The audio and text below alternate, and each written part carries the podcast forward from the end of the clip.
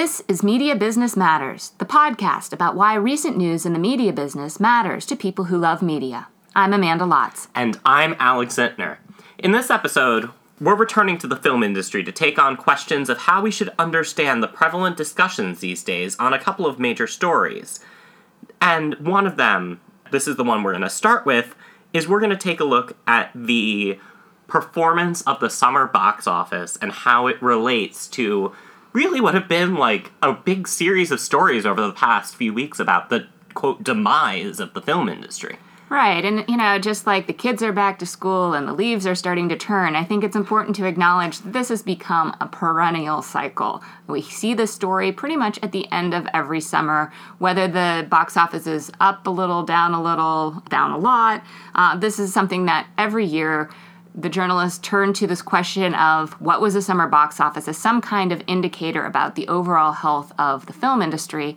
And one of the things we wanted to do is just look at what should we be looking at in order to understand the health of the film industries because i think that's another piece of this is taking apart that these pieces of evidence mean different things to different sectors and i think for rough purposes we're going to divide the studios and sort of the production side, which for studio films is also distribution, uh, into one camp, um, and then exhibitors into another camp. But even that's a pretty rough division because we also want to keep in mind that the story for the multiplexes is pretty regularly different than the story for the art or community theaters, just as the story for the big blockbusters may be entirely different than the story for films with lower budgets. Well, comparing quote unquote art house movies to blockbusters is like comparing apples and oranges.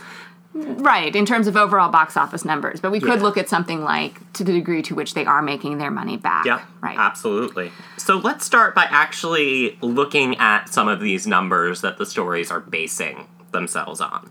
Uh, what they're saying is doom and gloom. I would actually say is kind of mixed results for uh, the big major studios as a whole because we did have a few really big franchise hits in Wonder Woman, which made about 400 million domestic.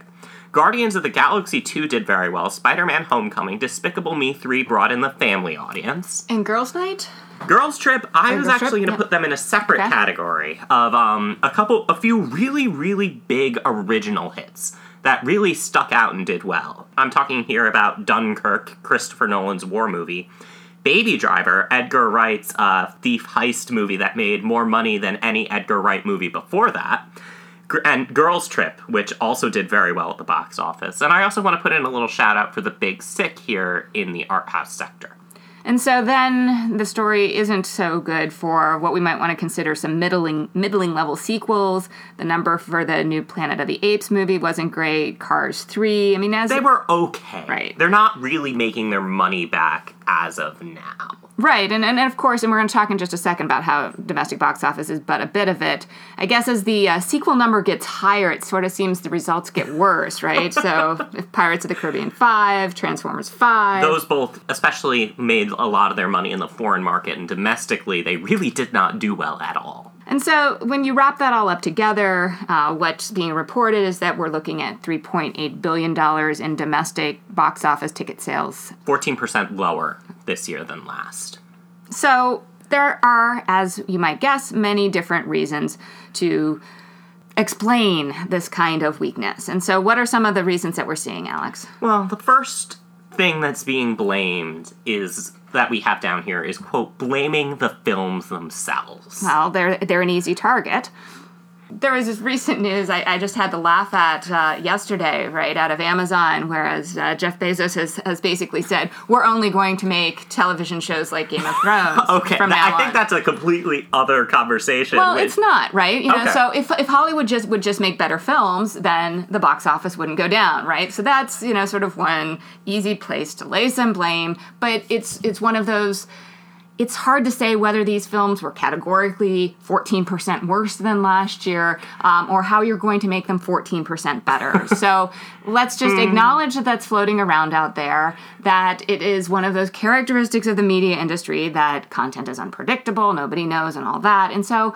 this is a space that there's just not a lot we can do with. We can't mm-hmm. necessarily take this as any kind of evidence that we should make more bigger blockbusters or we should make fewer smaller blockbusters or anything like that. So the content kind of is what the content is. I mean, you could look to some of the movies that did well and try to steal what worked for them. Like Wonder Woman, it, it had great action throughout. It had a very kind of.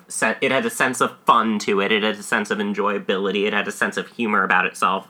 Spider-Man: Homecoming and Guardians 2 both did as well. You know, these are three superhero movies that brought in an audience because they were different from other superhero movies that came before them.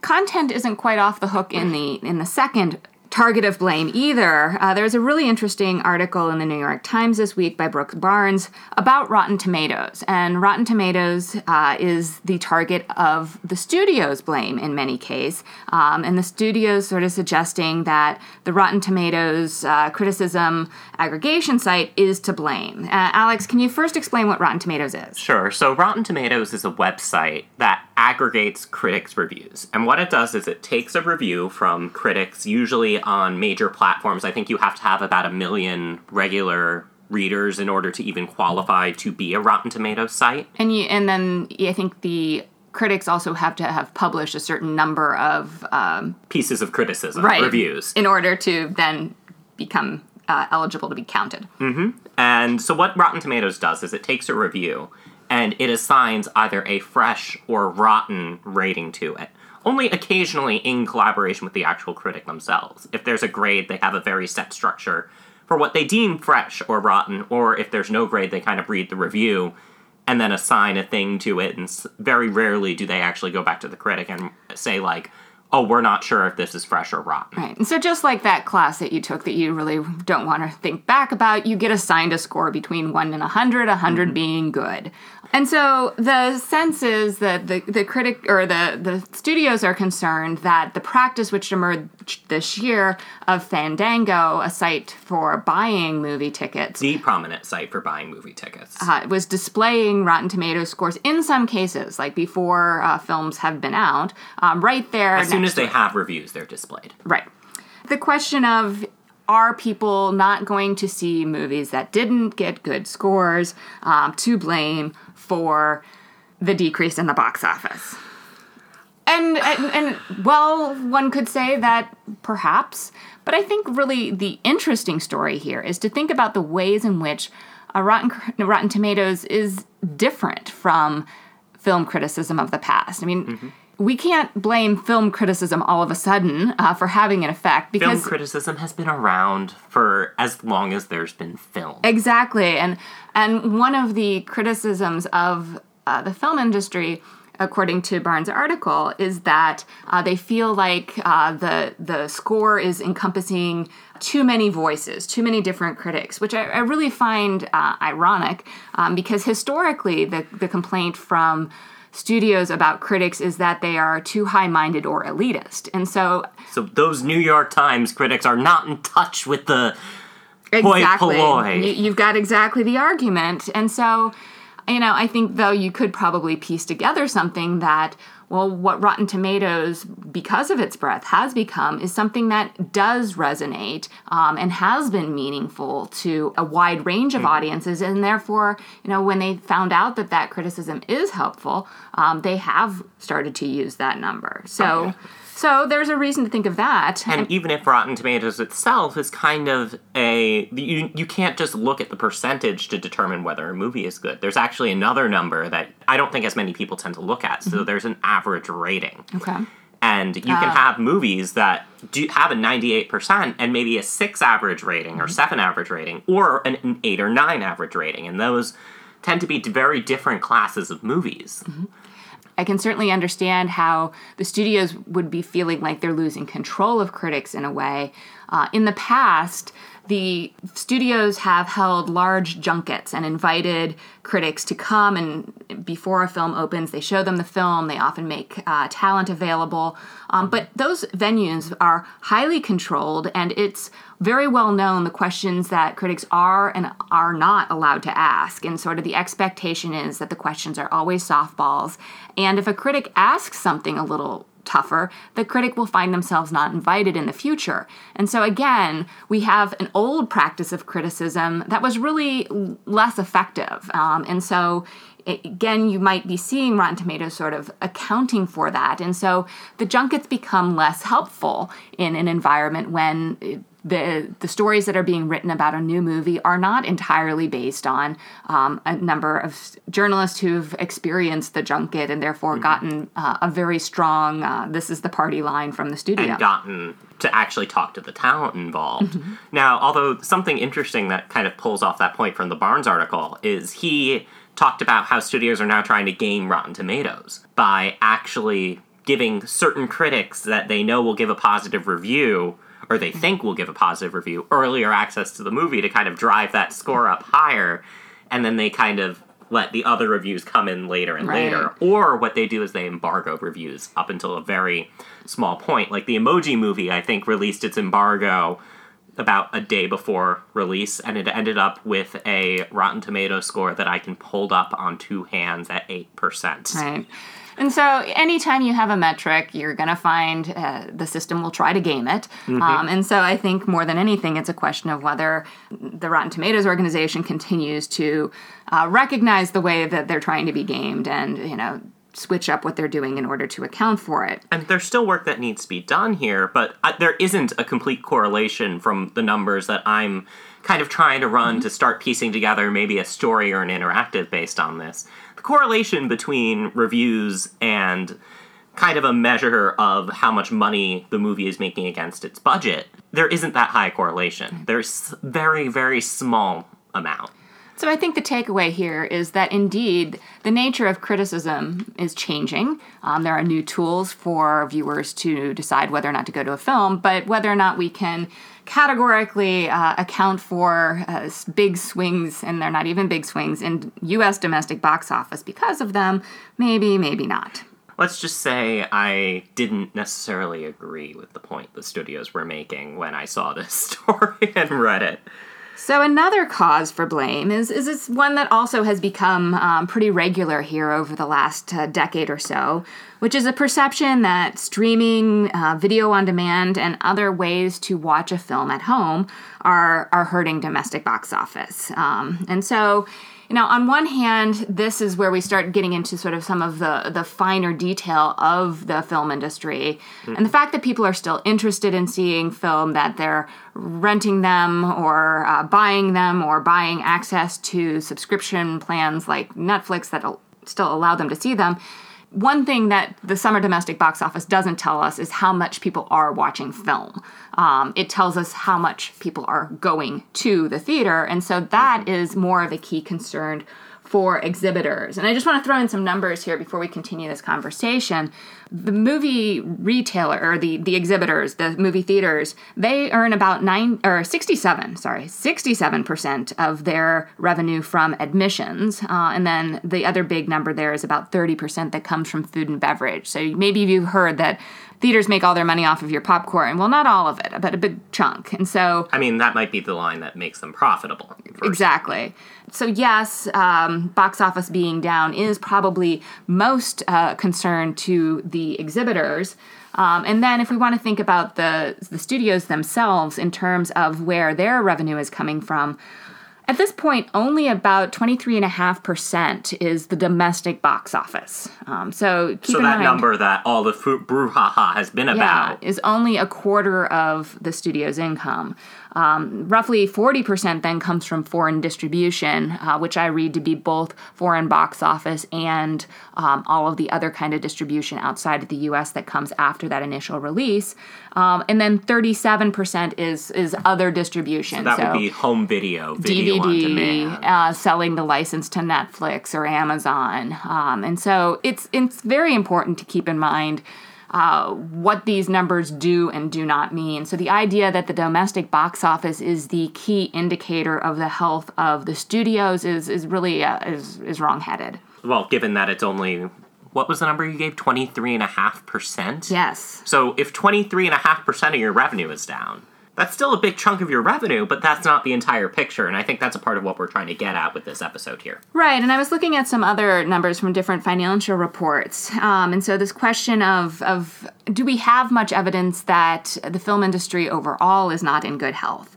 Um, and so, one number that I thought was interesting was that last year, US exhibition, so again, the, the film theaters, had $1.2 billion of profit, um, an annual growth of 2.7% uh, for the period of time from 2012 through 2017. Um, and so, even though there really is this story about how much trouble film exhibition is in, I mean, just compare the fact that the annual growth for US exhibition was 2.7 for the studios, it was 2.5. So it's not like they're they're right there together in terms of, of their fate right now. And yet, it was the exhibitors that was were taking the biggest hit as a result of these stories in the summer box office. Their stocks are dropping because investors are getting worried. I mean, I think that's one of the places where a more sophisticated conversation is important. Mm-hmm. And it's easy to look at these quick numbers and think they mean things. Um, and there is a story here. And it's also not the time to put your head in the sand and think everything is fine and well. Um, but it's also not the time to just sort of point to the fact that the movies were bad or there's Rotten Tomatoes or people like to stream movies because none of those things are going to change. Um, but what we do need to try to understand better is sort of overall what is going on uh, in the film industry. So, Amanda, you kind of have an emerging thesis you know, your own reasoning for why kind of the box office is down and why kind of this is happening. Do you want to go into a little more about that? Yeah, the podcast has become the space in which I talk about ideas that I am just forming, which may or may not be a good idea. um, but I, over the last week or so, I've been reading a book that I am embarrassed to say that I have not read before now. I haven't read it. Um, it is called Shared Pleasures. It's a history of film exhibition written by a media scholar named Douglas Gomery. Uh, it was published in 1992. I decided to read it because of exactly this a response to this sense in which people often like to think what's happening now because digitization has never happened before. But if you look at throughout film history, film going has changed steadily and regularly. Um, specifically, you know, the exhibition experience has changed in really profound ways. Uh, you do know that in the 20s, you, you would go to the theater, there were ushers who would help you find your mm-hmm. seats. Um, there was a live show before the film. There was childcare. Um, Whoa. There was air conditioning because most people didn't have air conditioning, and mm-hmm. so wait. Know, like, and next thing you're going to tell me is there were balconies, and you could sit in the balcony, and there were organists who played live accompaniment. All those things are true, and I'm just imagining that, and my film going possibilities today are such a sad comparison. I mean, the Michigan Theater is probably the closest you can get to yes, that experience, but they still won't take my children away from me. um, but anyway, and then another key moment of change, which perhaps has more of a parallel to now, is the story about what happened when television emerged. And mm-hmm in many uh, not well informed histories, uh, the perception is that television is what caused a huge decline in film going. Um, but in fact, Gomery illustrates that it's far more complicated um, and that there were quite a number of years in which film going had already decreased, that had nothing before television was a major phenomenon. But in fact, it was it's much more likely attributable to shifts in population as because those were the years in which uh, families were moving out of the city and creating the suburbs. Mm-hmm. And due to the way money was being spent at that period of time, because you had a huge boom in home ownership. And so leisure money was changing. Many, many, this was the beginning of the baby boom. Many, many people were having families. So mm-hmm. it's hard to go to the movies when you have babies. Um, and you'd have less money to go to the movies. In other words, when we're seeing big shifts in behavior, uh, there's often something more complicated going on. And it's not, so it's not just a, maybe a simple explanation. There might be other things from outside of just general things that the film industry can control. Right. I've been reading a book by Harvard Business School professor Bharat Anand called The Content Trap, which also takes on all manner of how digitization is changing media businesses. Uh, and he starts from the premise that it's really important to separate the conditions that make a change spread from whatever it is that actually causes the phenomenon in the first place. Often we focus way too much on what caused it and, and really focus on that instead of well, what made it change? And so in this case, we'd be looking at something like the emergence of Netflix and Amazon and other ways to watch movies at home easily. Um, that's the because right? But what are the conditions that perhaps have led home viewing to expand so quickly. And I think there we have to talk about the underlying condition of people just being dissatisfied with the film going experience. And it's it's not about bigger seats and bigger cup holders, but I mean, actually just- a bigger phenomenon here. Well, let, let's get into that a little bit because the movie exhibitors do seem to acknowledge that there's something lacking in the multiplex experience. And so what they're doing is they're putting in things like recliners and bigger screens and you know trying to make you you more comfortable as you go down go to sit down in a movie.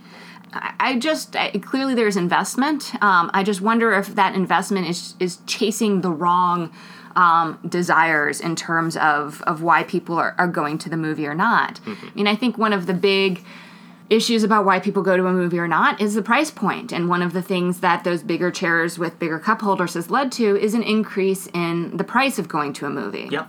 Because anecdotal evidence is obviously the best kind of evidence. Um, the movie theater that just opened, uh, the Emagine in Saline, is probably the nicest movie theater in Ann Arbor. It has recliners.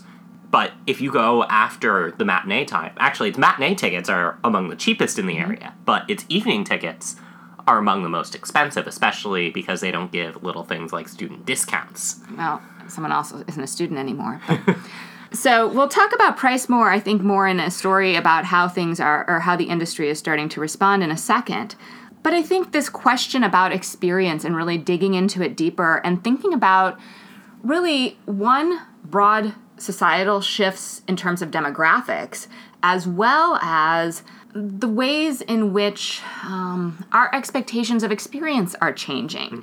And so I think one thing that comes up uh, regularly is the question of phones. What does that mean? Um, it means that for many people, not just young people, we have become so reliant, dependent, uh, addicted. Um, having that little thing in your pocket that can connect you to the world. and feeling like you can look at it, there is a mismatch. Um, and so, is it a question of whether there should be separate theaters for in which you know I'm going to look at my phone, you're going to look at your phone. We've all just agreed upon this, but the people who don't own any phones are going to be in a different theater. Maybe that's one way to go. There is a certain point of that. Um, the Alamo Drafthouse chain out of Texas is famous for a very, very strict no talking, no phones in the theater. And if you are found to be talking or using your phone, they throw you out. Right. We need to get down and back to the basics of, of what's really happening with film going. And we talked about this a little bit uh, a few podcasts ago when we were talking about the relationship between what's going on in theater and some of the innovative efforts to, and going back to this, we have the fanciest phrases here nobody knows and get butts in seats, right? uh, but how do you get butts in seats is that it's it's a certain experience. And i, I really wonder if we we scholars or pundits or and the industry and journalists have been focusing way too much on the films and not enough on the notion of going to film or theater for that matter and just the idea that maybe it's certain people want that experience Of and just going to the movie for the sake of the going to a movie. the instead- sociality. Instead, of going to a movie to see it. Like a lot of people are doing this weekend. That movie's on track to open to over a hundred million domestic. So after all these doom and gloom stories, here comes a nice big fat hit. And so I think looking at other things that are changing as a result of of new aspects of culture. So there have been reports about how teenagers are not running out to get driver's licenses like they used to. Really? They're not going to the malls like they used to. And a lot of it has to do with just changing ways in which their social time is organized.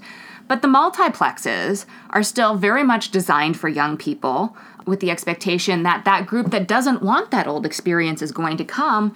And then most Hollywood film is still thinking in terms of four quadrants and young people mm-hmm. when, you know, maybe that's not the audience that really cares about film going. Mm-hmm. And so, you know, maybe what we're we're at one of those sort of seismic shifts uh, in the industry mm-hmm. where the behavior around film going changes and the nature of film itself begins to change as a result.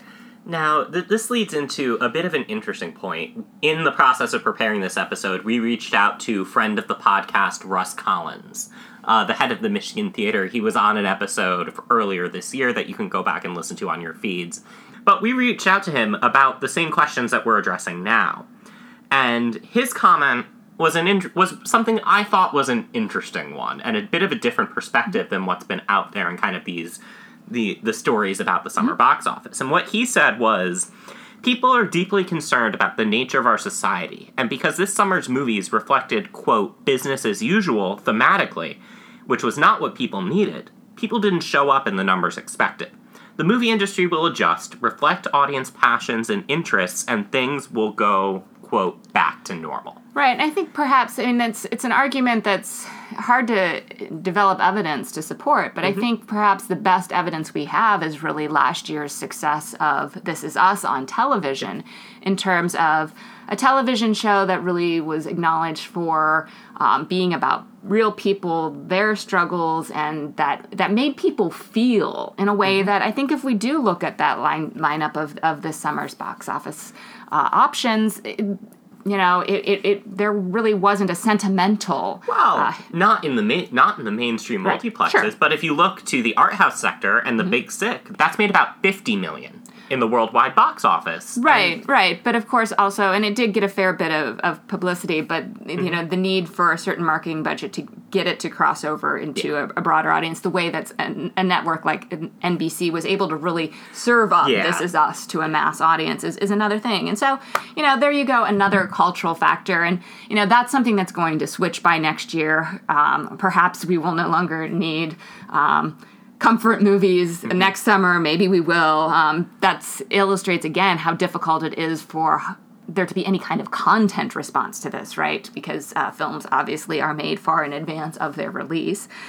But I thought one of the other things we should talk about here as we, we pull the episode together uh, is in response to this question of price, there's been some news about the company MoviePass um, and uh, it, which is again to our many discussions, um, something we should have discussed before now, Wow. a subscription movie going option. Yeah, Alex, something that we intro- maybe introduced the possibility of in that episode where we compared it with the theater industry. But let, let's explain first what MoviePass is. So Movie Pass is, as Amanda said, a subscription service. It costs you $9.99 a month for one movie showing per day of a 2D non IMAX movie. And part of the reason MoviePass has been in the news recently is that that is a substantial cut from what the, the price initially was. And my understanding is that there's also a higher price that can be paid if you want to go to 3D and IMAX. But we need to get some more detail on that. Yes. Um, and what you do is they have some theaters that are available for online ticketing, meaning you just put in in the app, I want to see this movie, and then you go. But they also mail everybody a debit card.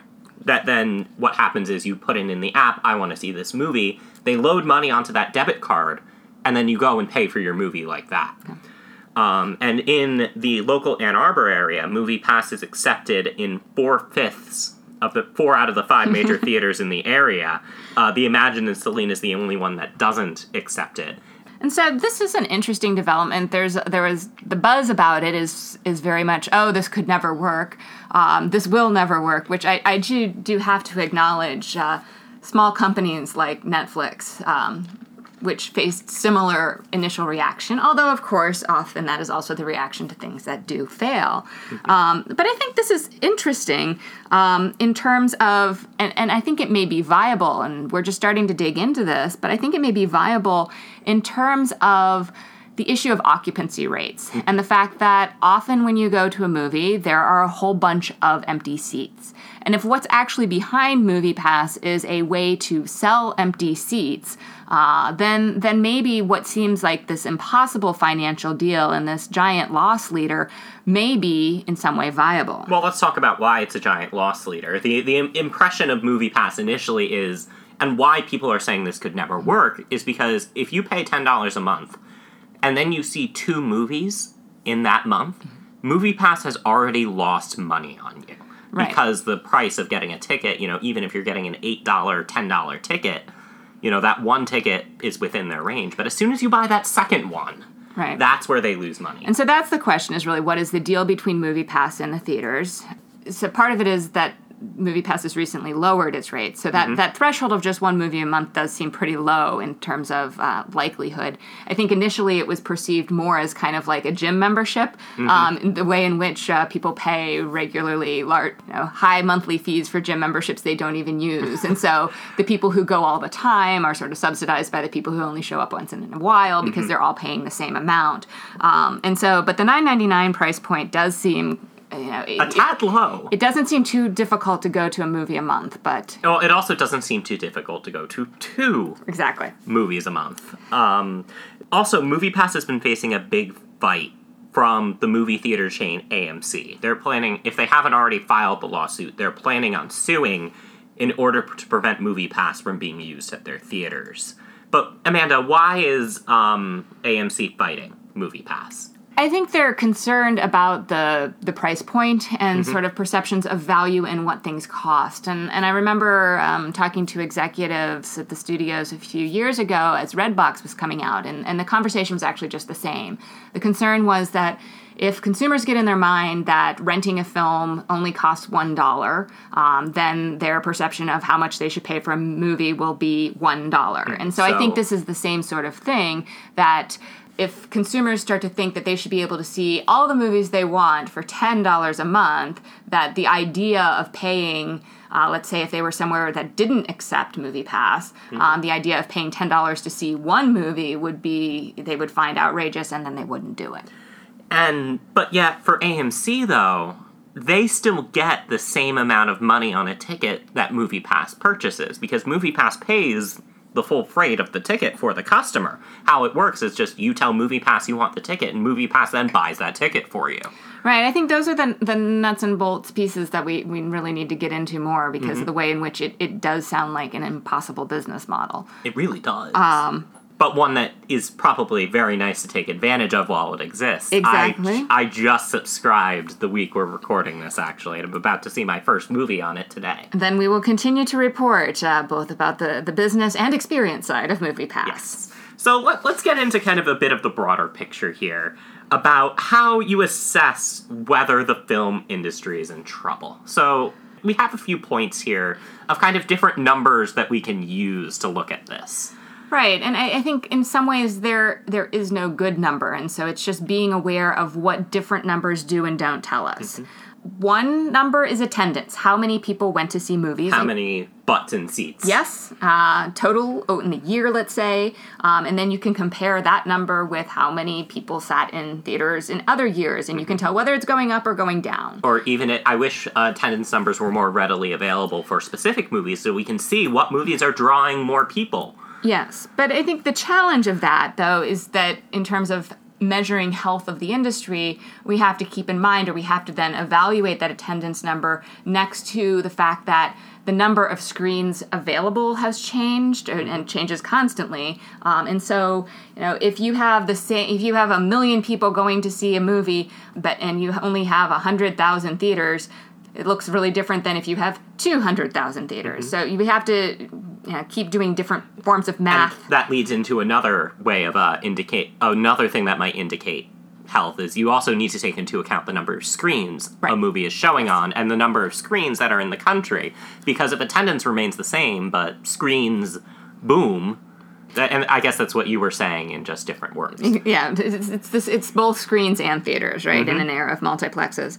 Uh, so then another number is the one we've largely been talking about today, which is box office. And it's the one that's the most widely reported, the most readily accessible, the mo- the kind of Right. biggest indicator that's out there of or and by biggest indicator, the most readily available and indicator. as we've acknowledged, because box office is only part of both of these businesses, and actually a pretty small part of the the production side. It's a number not to consider too strongly. Uh, and then the other thing that we want to keep in mind when we're looking at a box office number is uh, keep in mind that the price of tickets has fluctuated over time. And it's largely gone up. And so that is also going to affect um, the ability to compare box office over time. So, and, and I think we've hinted at this as well. Sort of the need for different rev- that different sectors have different revenue streams, and that needs to be taken into account as So well. taking into account um, how much comes from foreign, how much comes from domestic, and Right. And so I, and I think the takeaway here, and we didn't set out to either confirm nor deny the, the doom and gloom reports that have come out as they annually do. all we did was, or we're trying to say that the, they're existing while not necessarily buying into them. So for a podcast like Media Business Matters, what we wanted to do is really focus on what does matter in terms of trying to figure out you know, whether the film industry is doing well or doing not or not doing so well. Um, and as usual, uh, we've come down with the fact that it's complicated. And on that note, let's move on to the last segment of each and every show what we're watching this week. Amanda, what are you watching? We burned through the most recent season of Game of Thrones in a magical, I think it was five days. I think we did two episodes, yeah, there were a couple nights we didn't watch, but I think we did two episodes a night. Gotta say, I highly recommend that way of viewing. I knew big things happened. I somehow managed to avoid overall spoilers. Uh, that's Um, good. But it was, uh, I thought it was a really solid season. You know, the more I talk to fans of the show, the more I realize how many holes can be poked into that season. Like the intelligence of a plan to go north of the wall to steal a White Walker, and how that's they ha- they kind of use that to funnel in an ice dragon. Yeah, you, you must suspend. You must suspend all kinds of things, uh, no matter what you're watching. But no, I thought what I appreciated most, and it probably has something to do with the way that we watched it as well, is the pacing. Um, in in Game of Thrones seasons past, I have been bored.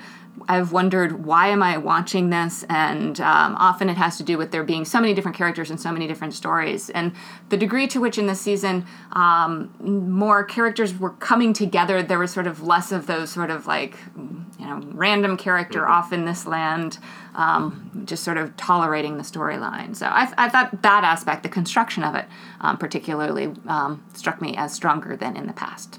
Alex, what have you been watching? I've got two things I want to mention this week. The first is I'm starting to catch up on AMC's *Halt and Catch Fire*, the show starring Lee Pace about the emergence of the computer industry. The first season takes place in the early 80s.